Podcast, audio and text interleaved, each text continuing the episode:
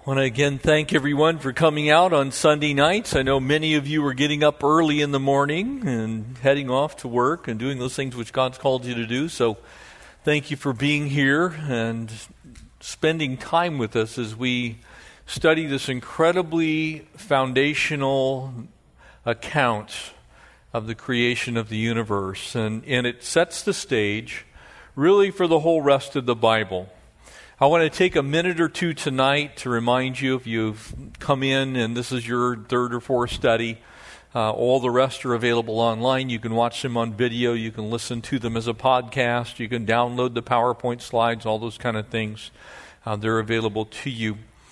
I also want to acknowledge a, a, deep debt of gratitude in my own life for a number of men who have greatly affected me uh, in the area of science. Uh, one of those is the late Dr. A.E. Wilder-Smith. Uh, if you get a chance to pick up his, uh, in essence, his biography, uh, it's called The Fulfilled Journey.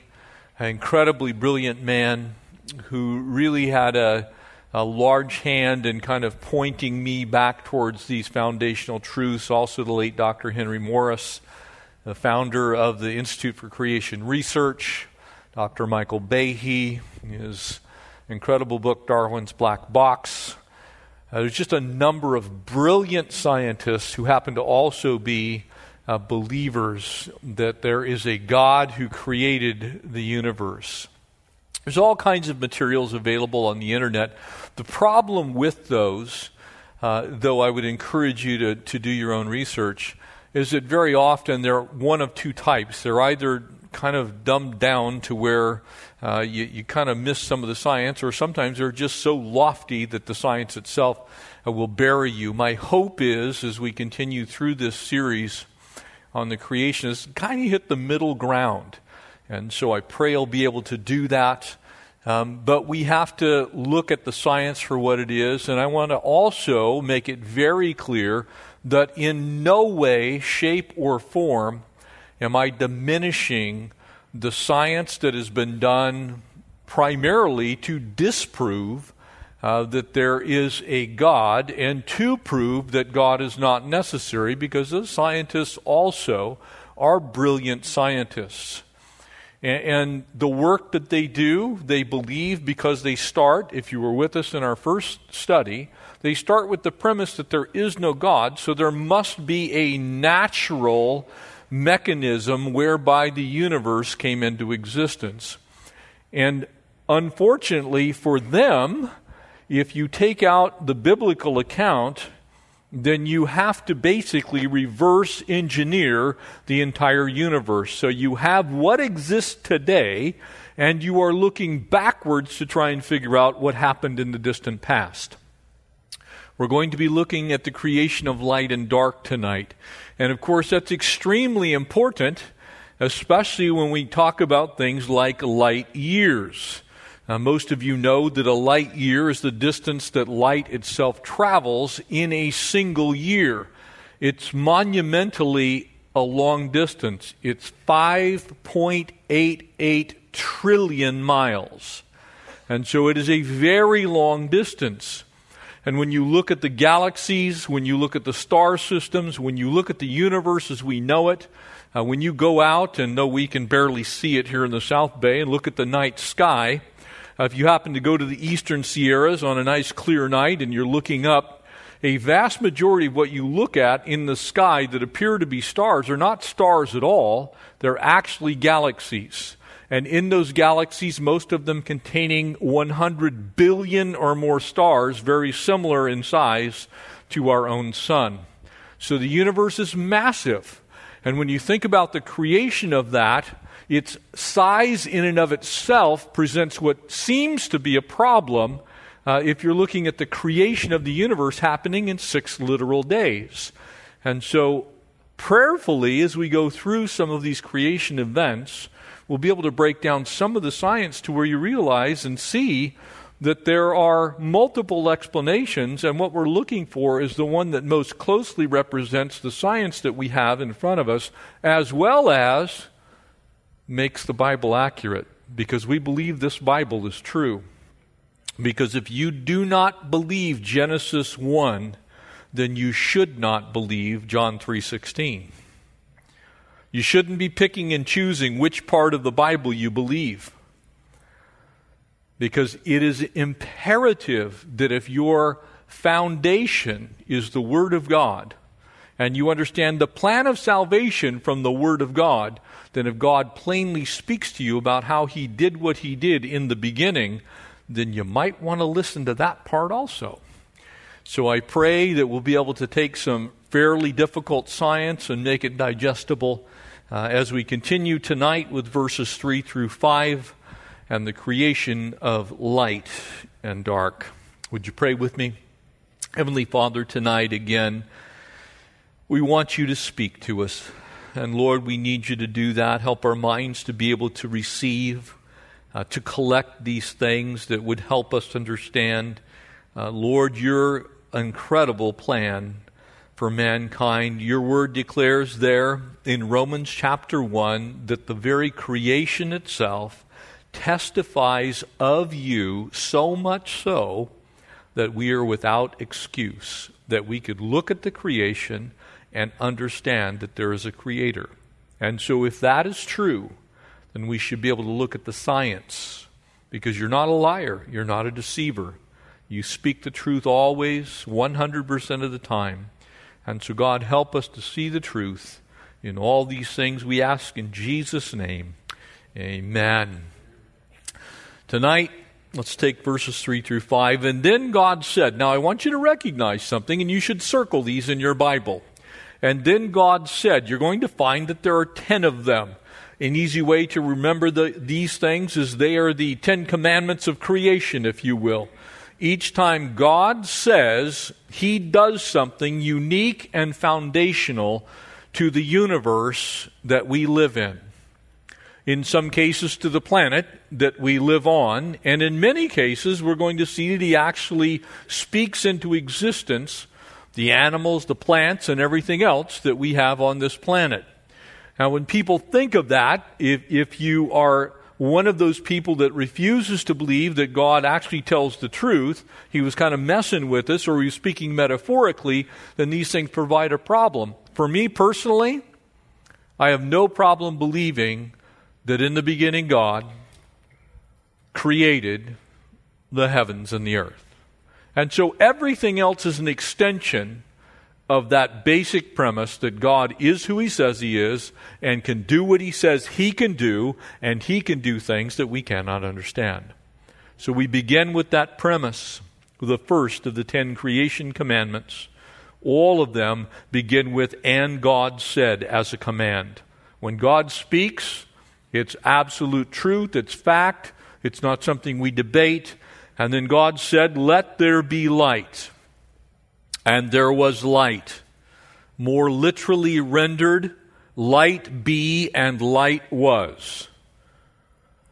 Because we actually know who the light is. Amen? It's not a thing, it's a him. His name is Jesus. Light be and light was. And God saw the light, that it was good, and God divided the light from darkness. Now remember, in the beginning, there was nothing as far as the universe is created. In Latin, that's a phrase ex nihilo, in other words, out of nothing. So there was nothing but darkness. If you have the absence of everything else, then there must be nothingness, there would be darkness, there would be a lack of all sources of energy, and so there is no light that's visible in this thing that God is creating. Now, notice I didn't say that light didn't exist because Scripture just told us, and light be, and light was. So the light is now going to shine into the creation. But we must remember that God dwells outside of space and time. He dwells outside of his creation because he is the uncreated cause of everything else. He exists in three persons. We are now going to see the third person of the Trinity come into view. We've already seen God the Father. We've already seen God the Holy Spirit acting on the creation, now we have the light of the world come into the picture.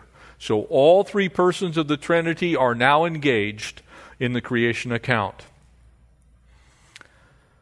And he saw the light that it was good, and God divided the light from the darkness, and God called the light day, and the darkness he called night.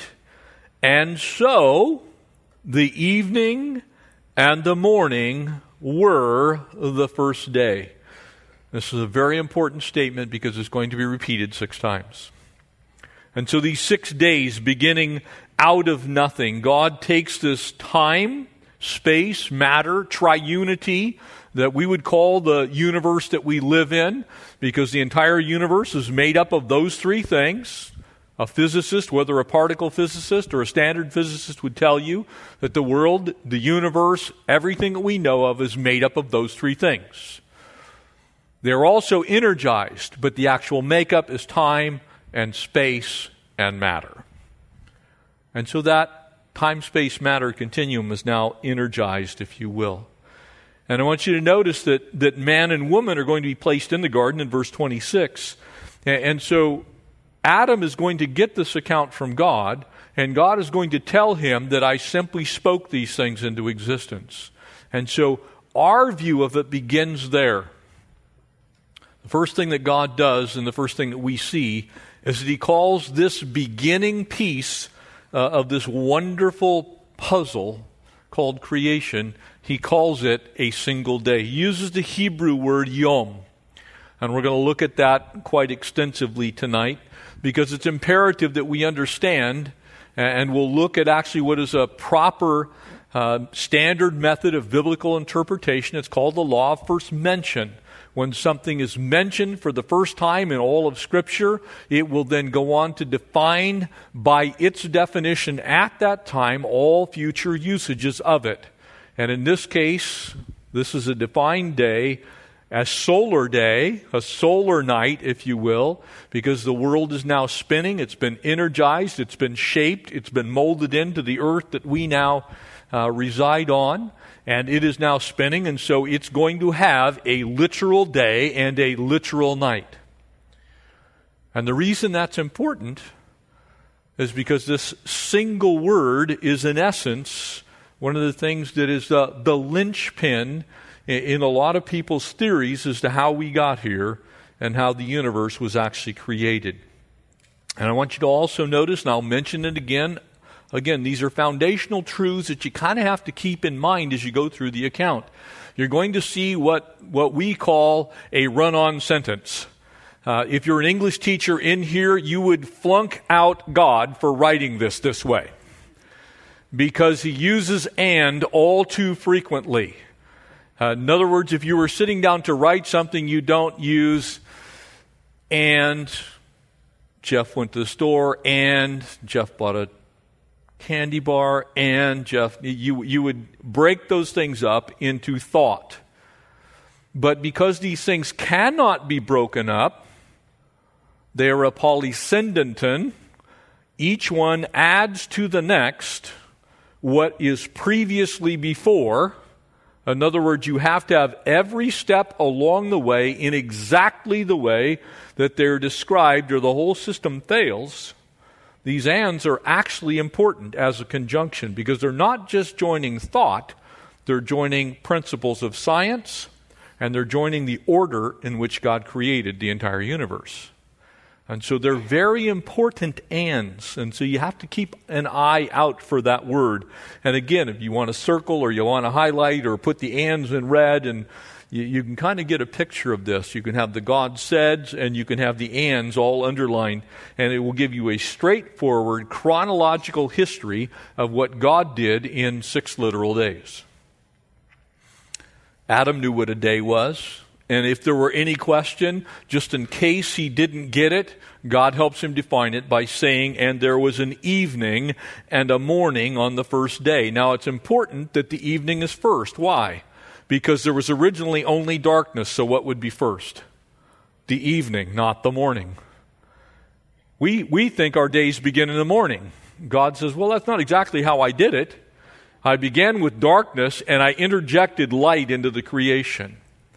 So, in God's mind's eye view, He tells us what He did. It was dark in the creation, but He creates and brings into view this thing that we call light, which we actually know is a He and not a thing at all.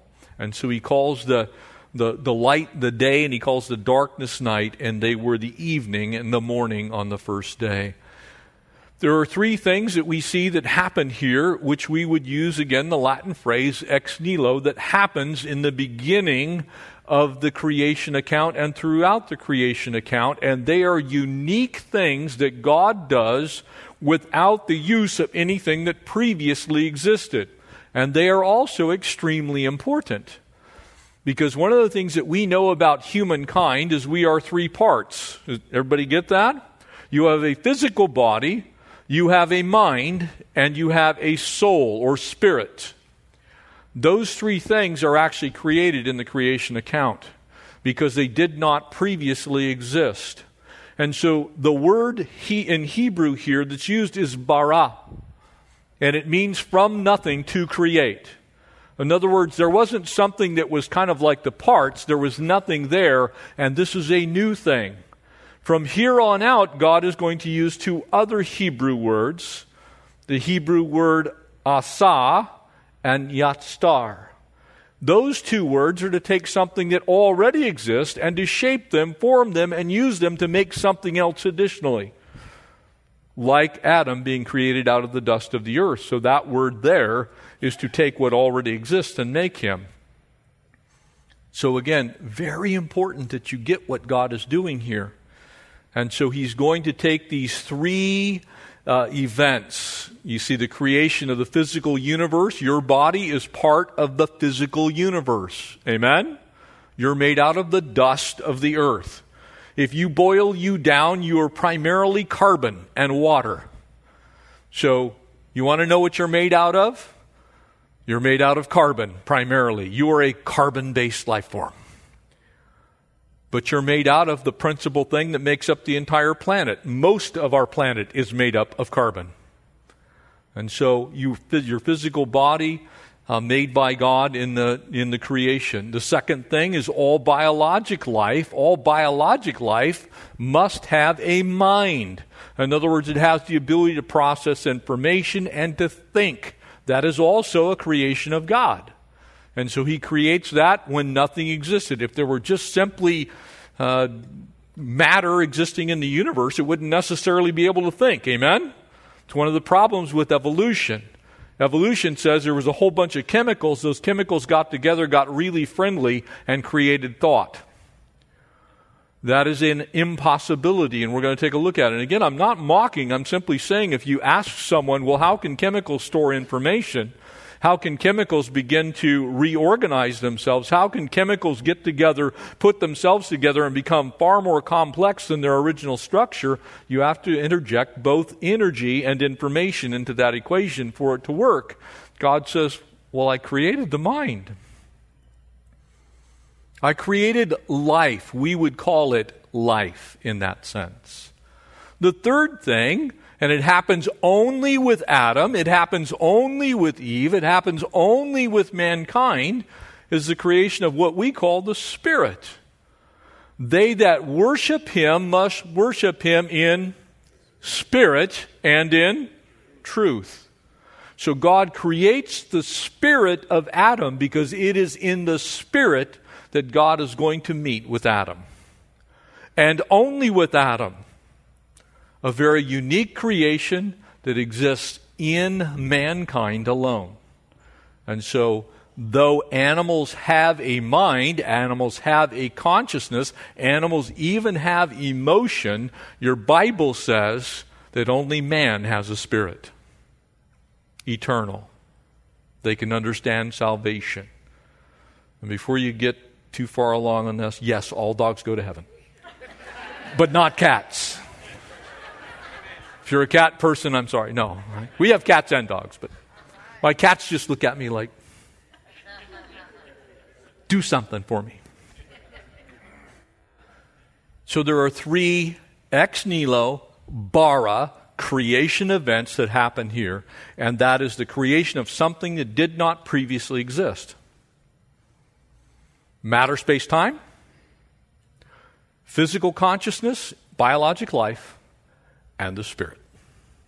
So all three parts of you are created during the creation account.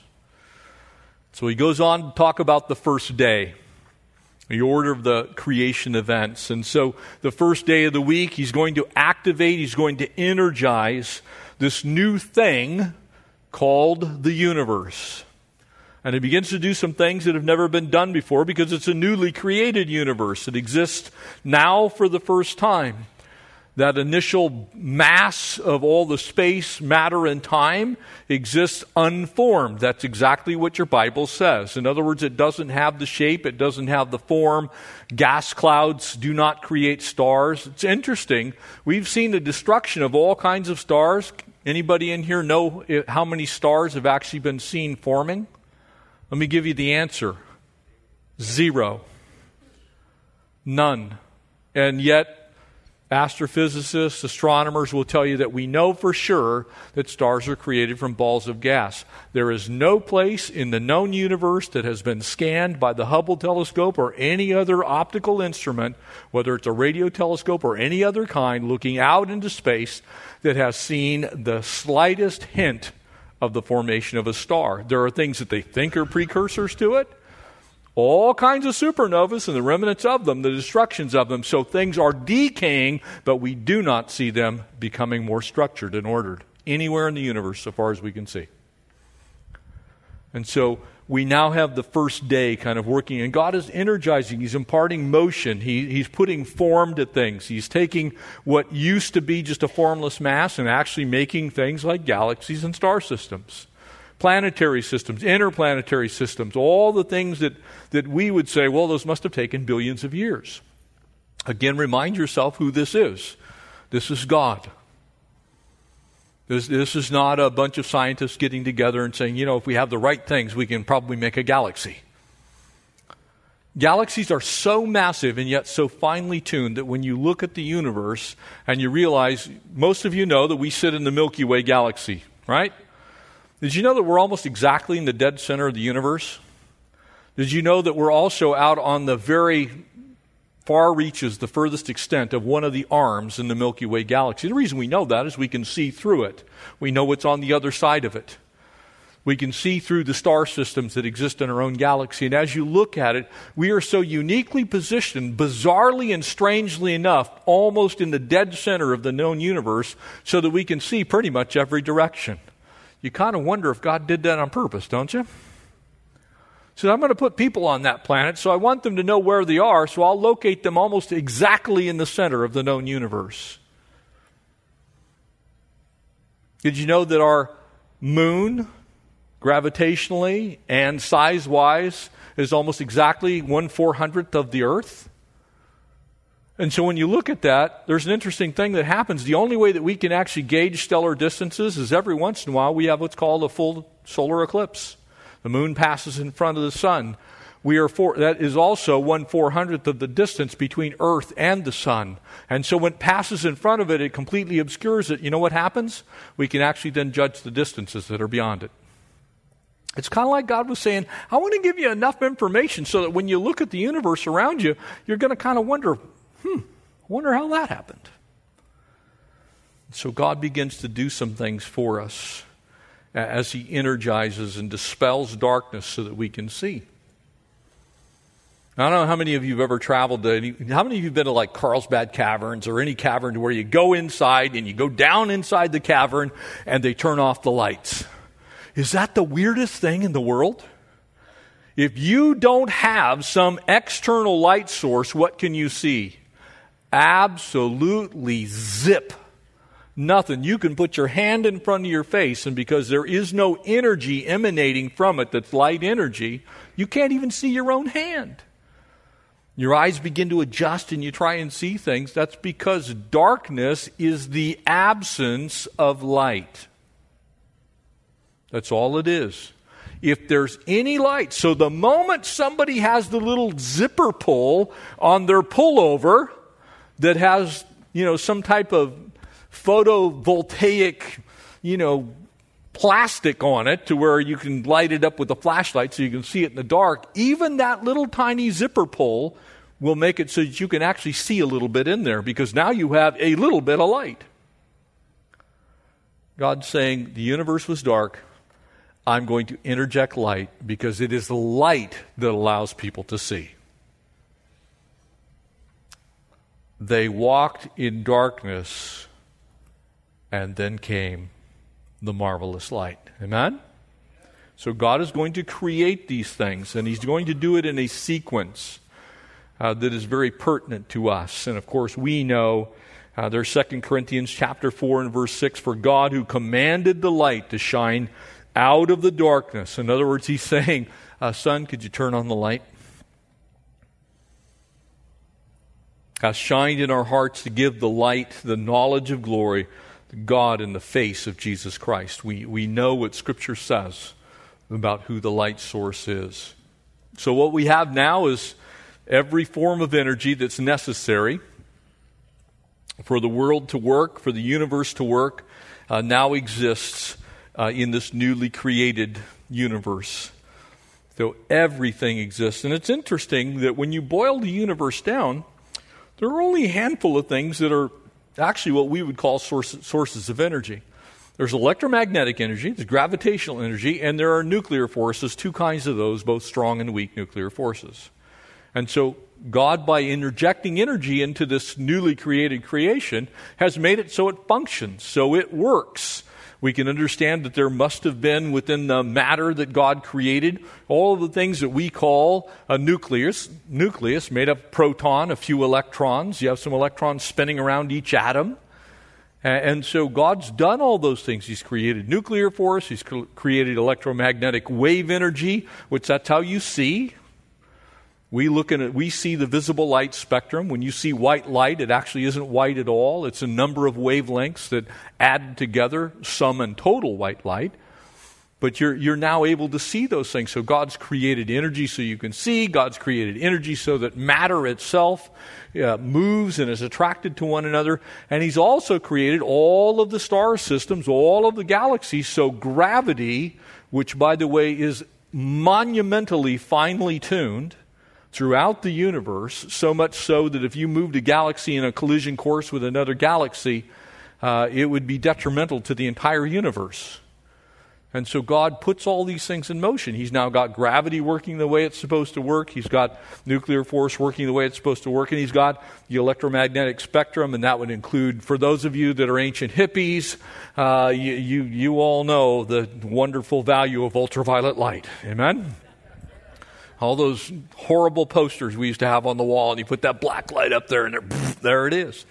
Well, normally you can't see those wavelengths because your eye doesn't pick those up. You also can't see infrared light, so both long and short wave light forms. God puts all of it into perspective at this time, and He begins for all of it to work. And while it is immensely simplified, you could say it this way. In this creative act of the Godhead, you have all three persons working. And notice this the nuclear forces that are maintained by the integrity of matter. God does that by activating the time space matter continuum. When, when we saw the Holy Spirit last time begin to work, we saw all of the gravitational forces, everything that's working together. The Holy Spirit hovered over the universe.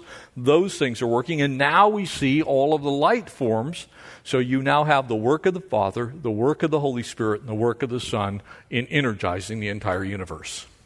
They're all involved in it. So God's being very specific as He tells us about the order of these things. It's all accomplished here on the first day of creation. And so, as we look at this, how does he do it and when does he do it? Again, I want to draw your attention to, to a biblical principle of interpretation.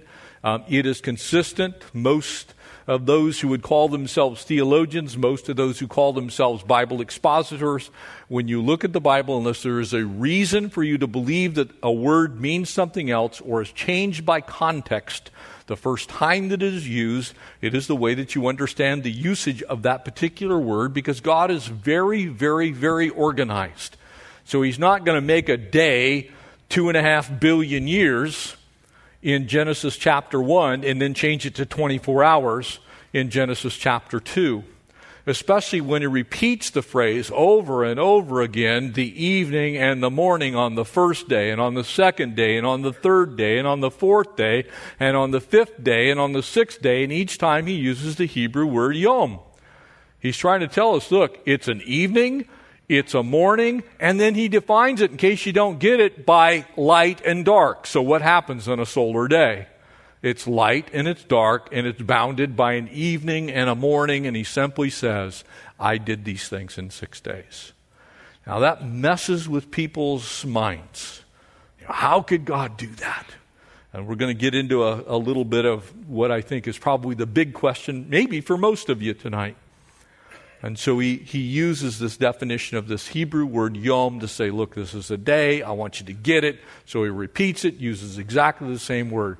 Now, an example of something that would not be the same usage of the word day as being a single day is the day of the Lord. And how do we know that that is not a 24 hour day? Because repeatedly throughout Scripture, every time the day of the Lord is used in a phrase, it's also told to us that it is a specific period of time. We call it the time of Jacob's trouble. We call it the tribulation. We, we call it the final day of God's wrath because he defines it in a completely different way. And so we know that that's not a literal day because he uses it with the day of the Lord. And so he uses it in context. So, context, we, we say in interpretation, context is king. Law of first mention says if it plainly says it, you believe it as it is. And context being king says if context changes the reason whereby that word would not be taken literally, then you can take it non literally. But unless it does, it's to be taken literally. So these are six literal days, Hebrew days, uh, that we would just simply call a normal calendar day. And so, what you're all thinking right now is okay, that's fine, that's well, that's all good. How in the world can that possibly be? Because when I was in high school, I studied physics, and when you were in high school and college, you studied a little bit of physics, and probably most of you got a C if you got uh, a good grade. Probably some of you didn't do so well because physics is one of those things that's relatively difficult to understand because it involves higher mathematics, very large mathematical equations, and numbers that to us are kind of ridiculous to think about. Because you all know that the speed of light is very extreme. It's actually 186,282 miles per second. And so when you think about light traveling, and you look out at a star system and you look at the massive size of that star system and you realize that that light has been traveling for a long ways in order for that distance to be that great, then your natural assumption is if we're in the center of the universe and we can look out 13.7 billion light years, that means that light has been traveling for 13.7 billion years. That's the natural assumption of someone who says there is no God.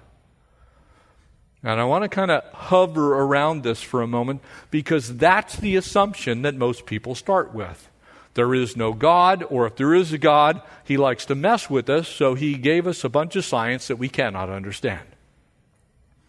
It's one of the most frequent questions I get. Well, how can, if the universe is as big as we think it is, how can those distances be so great? Here's how an astrophysicist looks at that equation light speed being what it is 186,282 miles per second. If you do that for a year, then at that speed, you're going to travel about 5.88 trillion miles in one year at the speed of light. Most of you have probably heard of Einstein's theory of relativity. Uh, it is denoted, you would look at it and you say E equals mc squared. The c is the speed of light in that equation. Einstein believed that light continuously traveled at exactly the same speed. It's one of the functioning constants in the world of physics tonight as we sit here. If you were to travel to the, the Hadron Large Collider in the CERN facility in Switzerland, one of the things that they do is try and accelerate very small particles to near the speed of light. They run them around a, a cylindrical accelerator uh, they keep magnetizing them to push them forward, and ultimately the hope is that they would slam into each other and thereby break up into their tiniest component parts. What they were looking for primarily is a particle known as the Higgs boson particle. And that particle is supposed to be the missing mass and the missing energy that actually explains why the universe works. About five years ago, they thought uh, again, thought that they actually found that particle. It still actually hasn't been proven mathematically. The reason this is all important to you is because theoretically, if you could travel faster than the speed of light, you would also be going forward in time. And if you could slow down the speed of light, then you would be going back in time because everything you see is directly related to the light emanating from it. In other words, I know where you are because light is reflecting off your body. It gives the image of who you are, and I see you where you are because the speed of light continues to come at me at a constant speed. Slow it down, you're going to go into the past. Speed it up, you're going to get here really quick. Why is that important? Because when you look at the creation of the universe, one of the things that an astrophysicist won't tell you is all the measurements that they do to figure out those great distances can actually only be done to about 300 light years in distance. The physical measurements that they do are so mathematically complex that only to about 300 light years. So now imagine that the supposed distance of the center of the universe from where we are to the outer edge of the universe is 13.7 billion years. How much guesswork do you think has been done to get out that far? A whole bunch. They're just extrapolations of data. One of the things that's happened in the last about 13, 14 years or so is a number of things that have come along that are theoretical physical problems that have actually questioned whether Einstein was correct. Whether the c, the constant in his the speed of light, was actually a constant or whether it was not a constant. And consequently, they've developed a new theory, VSL, varying speed of light theory, which explains the great distances that we have in our universe. So there are a number of questions that are being put forth by non Christian, non creationist scientists that lead us to believe that they don't exactly have a whole bunch uh, uh, of background for the theory itself that light is even a constant speed. So imagine that you speed it up at the beginning. Great distances could become instantaneous. What does the creation account say? In the beginning, God created the heavens and the earth. If He created time, if He created light, if he created mass, in other words, he created energy, the entire universe, he could make it go as fast as he wants. And whether he did that for 2.7 nanoseconds or whether he did that for the whole first day, God created it so he could do anything he wants in that first day, and in the second day, and in the third day, and in the fourth day. That's why Isaiah the prophet said it this way in Isaiah 55, verse 9 For as the heavens are higher than the earth, which they are, amen, so are my ways higher than your ways, and my thoughts higher than your thoughts. God simply does things. God is God. Job actually so understood this in Job chapter 22 and verse 12. He said, Is not God in the height of heaven and the highest of the stars? Can we see how lofty they are, is the literal rendering of that passage? He was actually asking a question. He says, We can't see how lofty the stars are. We, we don't know where they actually exist. At that point in time, uh, Job had some pretty marvelous scientific insights. We'll look at a few of those as we go through.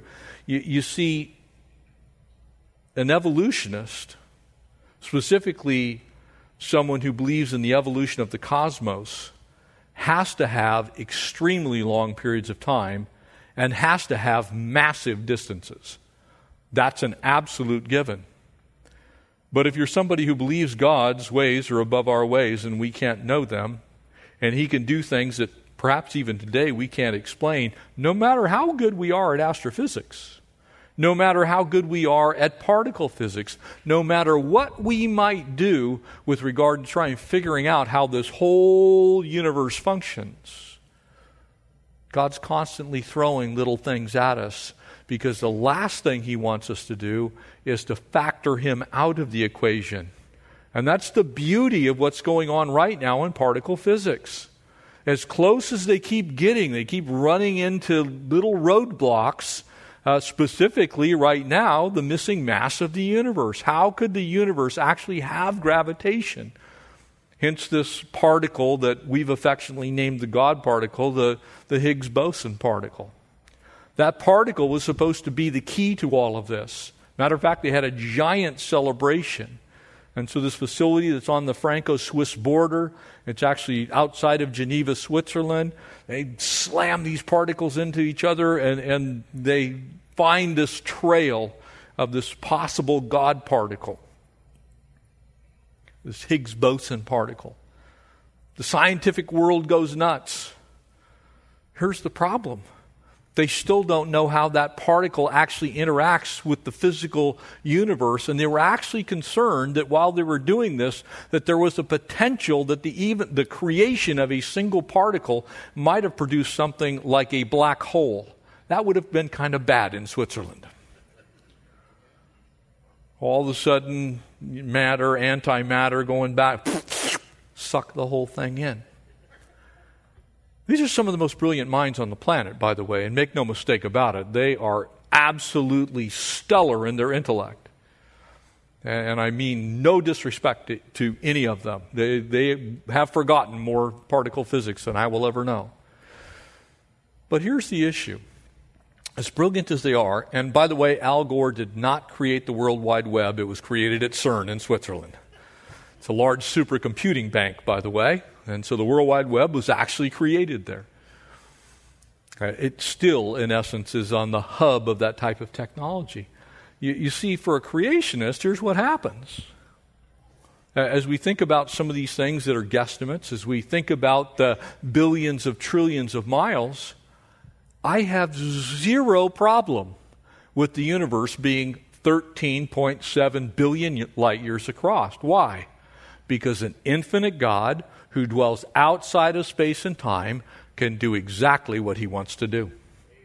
And so, if he creates a functioning universe, which your Bible says he does, he doesn't create, create an unfunctioning universe. He creates the matter, the space, and the time, and then he makes functioning a functioning universe out of that. If he does that, it all has to be working together simultaneously.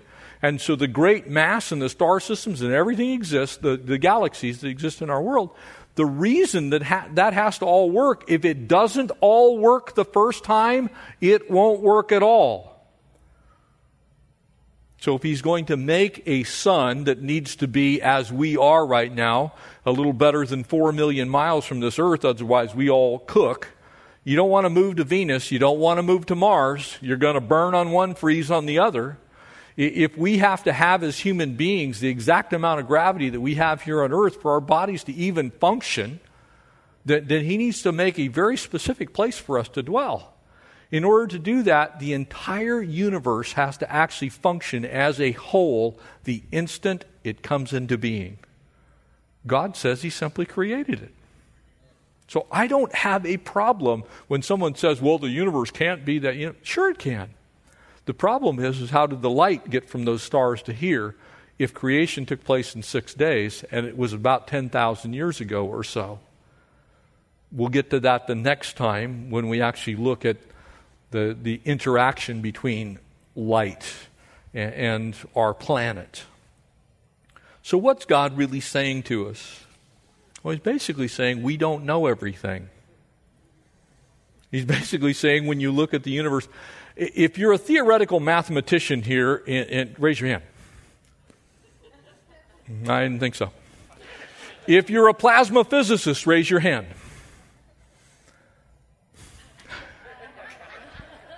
You're going to get a lot of questions. You may not want to do that. That's what I'm saying. And again, that's to honor those, those disciplines of science. And I, I, really am saying these are brilliant, brilliant, brilliant people, but they are so few and far between. Now, if you have to believe in theoretical mathematics and you have to believe in particle physics that tear apart the universe in such a way as to divide it into a couple of component parts, that ultimately represent both dark energy, in other words, energy that's invisible, and matter that's invisible. And your conclusion is, and this is the current state of the universe, the cosmos as we know it, according to, to mathematics and according to physics, that about 93 to 95% of the known universe exists of something we can't detect and can't see. That's the only answer. But God. So, all of those hundreds of billions of dollars have been spent spinning particles around. It's such a crazy science that if you were to travel to that, the Hadron Large Collider there at the CERN facility in Switzerland, they take a bottle of hydrogen gas and they release a line of particles into that thing, and, and they don't do these experiments so infrequently that that bottle is only changed once a year. It's because the mathematics is so complex. You think that God is going to give you something that you can't at least discern a little bit of His hand in it. Because again, Romans 1 says you can look at the creation and through the creation understand that there's a creator. So, why do you think God's made it so complex? It's so that we'll look at it and go, I'm thinking the fact that they can't understand what 95% of the universe is, still to this day, with all of the study that we do, is probably an indicator that God's at work. And I believe that is, in fact, what he's done. And so we do take the, the Word of God seriously when looking at the scientific arguments. So those billions and trillions of miles that we see, not a problem for us. Here's why.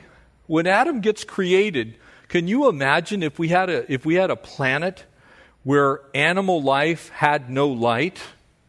where plants had no, most of you understand, if you put a plant in a place where it gets no sunlight, does it live very long?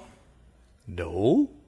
If you put human beings outside of the sphere of sunlight landing on their skin, what happens to them?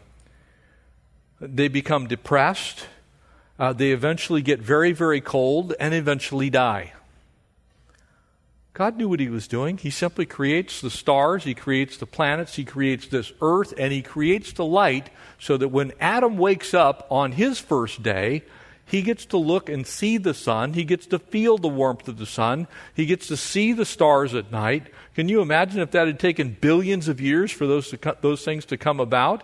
All of the energy necessary to actually energize the entire cosmos would have not existed had it not existed simultaneously with the creation of the planets themselves. You see, we try and factor God out, then all of a sudden we come up with a greater problem than saying there's a God. God is so good to give us problems to solve.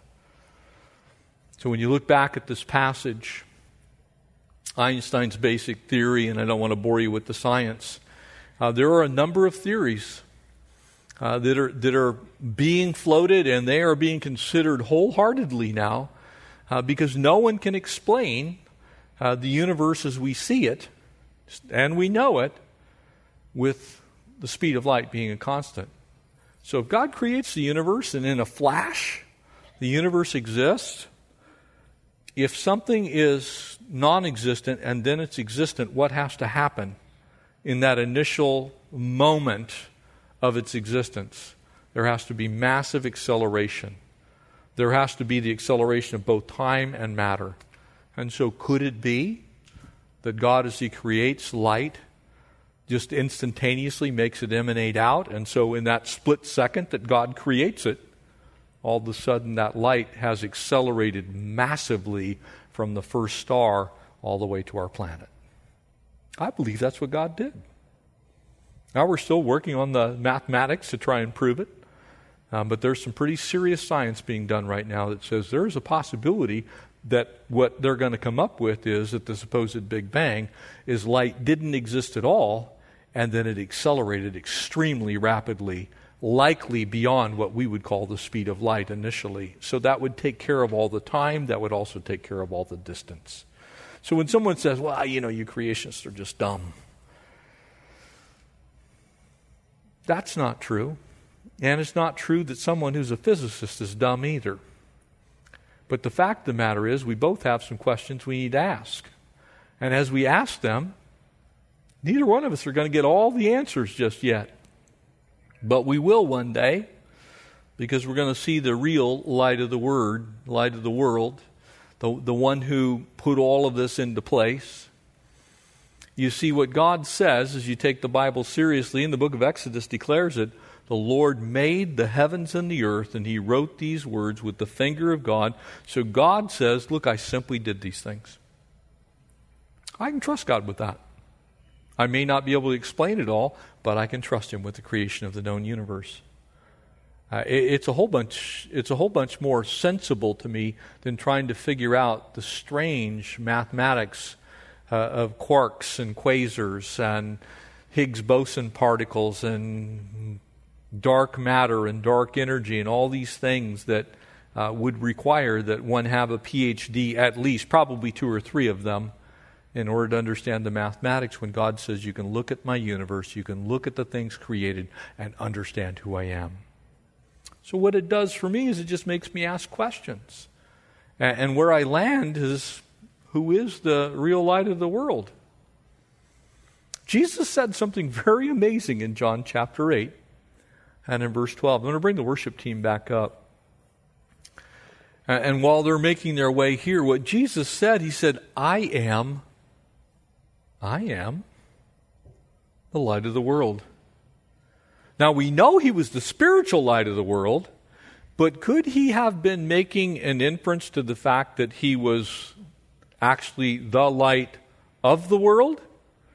As in the one who actually is light itself? I think he was. And furthermore, I think Scripture backs that up. I believe that Revelation chapter 21, verse 23, gives us a picture of it. For the glory of God, this is speaking of the new heaven, the new earth, the new creation.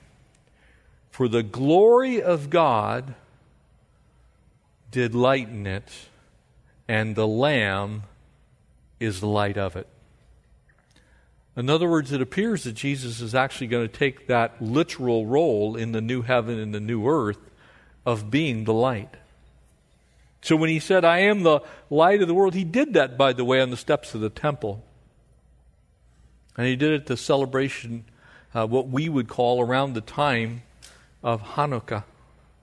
In other words, the, the feast of celebration the relighting of the menorah inside the temple. He says, You might think that menorah is the light, but it's not. I'm the light of the world. The reason that that oil in that lamp produces anything is because I spoke light into existence into this world. Probably the people looking at it are, are you saying you're the sun? You know, we get up every day and we see the sun. The sun's the thing that lights us. He's saying, no, the sun wouldn't have any light if it weren't for me. I'm the light of the world. And it appears when the new heaven and the new earth are actually uh, made for us that we're going to see Him in that way. You won't need a, a sun, you won't need stars. We'll just have the light of the world lighting our way. Amen. I'm going to ask you to stand. Now, some of you were probably here this morning, some of you were not. And we do have the elements of communion available for you, to tonight, for you tonight, and, and we want to make sure that uh, you're able to participate at the Lord's table. And we're going to play a worship song, we're going to worship the Lord. But I want to remind you that there on the table is the bread, representing the broken body of the Lord, and the cup representing his blood that was shed for the remission of sin. And the only thing that we would request is as you go to the table, and you can go as the Lord should prompt you, is that you would take the elements of communion. Maybe you can go someplace near where the elements are, or go back to wherever you're sitting now. But that you would take them and that you would do what Jesus said. He said, As often as you do this, do this in remembrance of me. And so this is a remembrance of what Jesus did at Calvary's cross to provide for our salvation. And, and we celebrate that at the communion table. For the rest of you who are here today and you've already participated at the Lord's table, don't feel obligated. If you haven't had a chance, uh, then please do. Celebrate the fact that we can think tonight uh, about the light of the world, uh, about the light that shines on every man because Jesus came into the world, the one that we're going to study in John's gospel. That's the very first thing that comes into view is Jesus' role uh, as the Savior as he's born. But participate as the Lord should lead. Uh, we're going to worship. We'll have some pastors come forward for those of you that maybe have a prayer need tonight. But remember what God said. He says, Light be and light was. And that was the evening and the morning on the first day. And so, God, in His marvelous account of what He did, has now created a functioning triuniverse of time, space, and matter. He did so with the full work of God the Father, God the Holy Spirit, and God the Son, each one taking a part. And, and now we begin to see what God's going to do with these functioning parts that He's made. He's going to now shape them into the things that we actually need as humankind. And so the creation is amazing. When He says here, let there be light, He's not going to say, let there be lights, as in lights in the sky, till we get to verse 14. So he is now energized and lit his universe while still having some work to do with the creation. Only God can do that. Science will tell you now stars couldn't have possibly had that happen. It's one of the things that makes the creation count different. It, it brings us to that place to recognize that God alone can do what God can do. And so we can trust Him with that. We hold Him forth. That's why Paul wrote to the church at Philippi, we hold Jesus forth and we shine as lights in this world, holding forth the word of life because he is worthy of that worship. Amen. Father, thank you for this time tonight. We pray, Lord, that as we think on our world, as we think on this cosmos, as we look up into the night sky and we ponder uh, what exists out there, we know uh, that you, Creator God, dwell outside of space and time.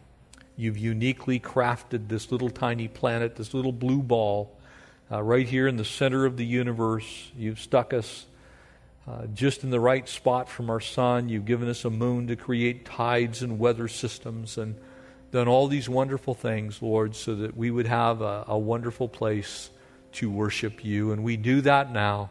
Uh, we close in a time of worship and a time of communion.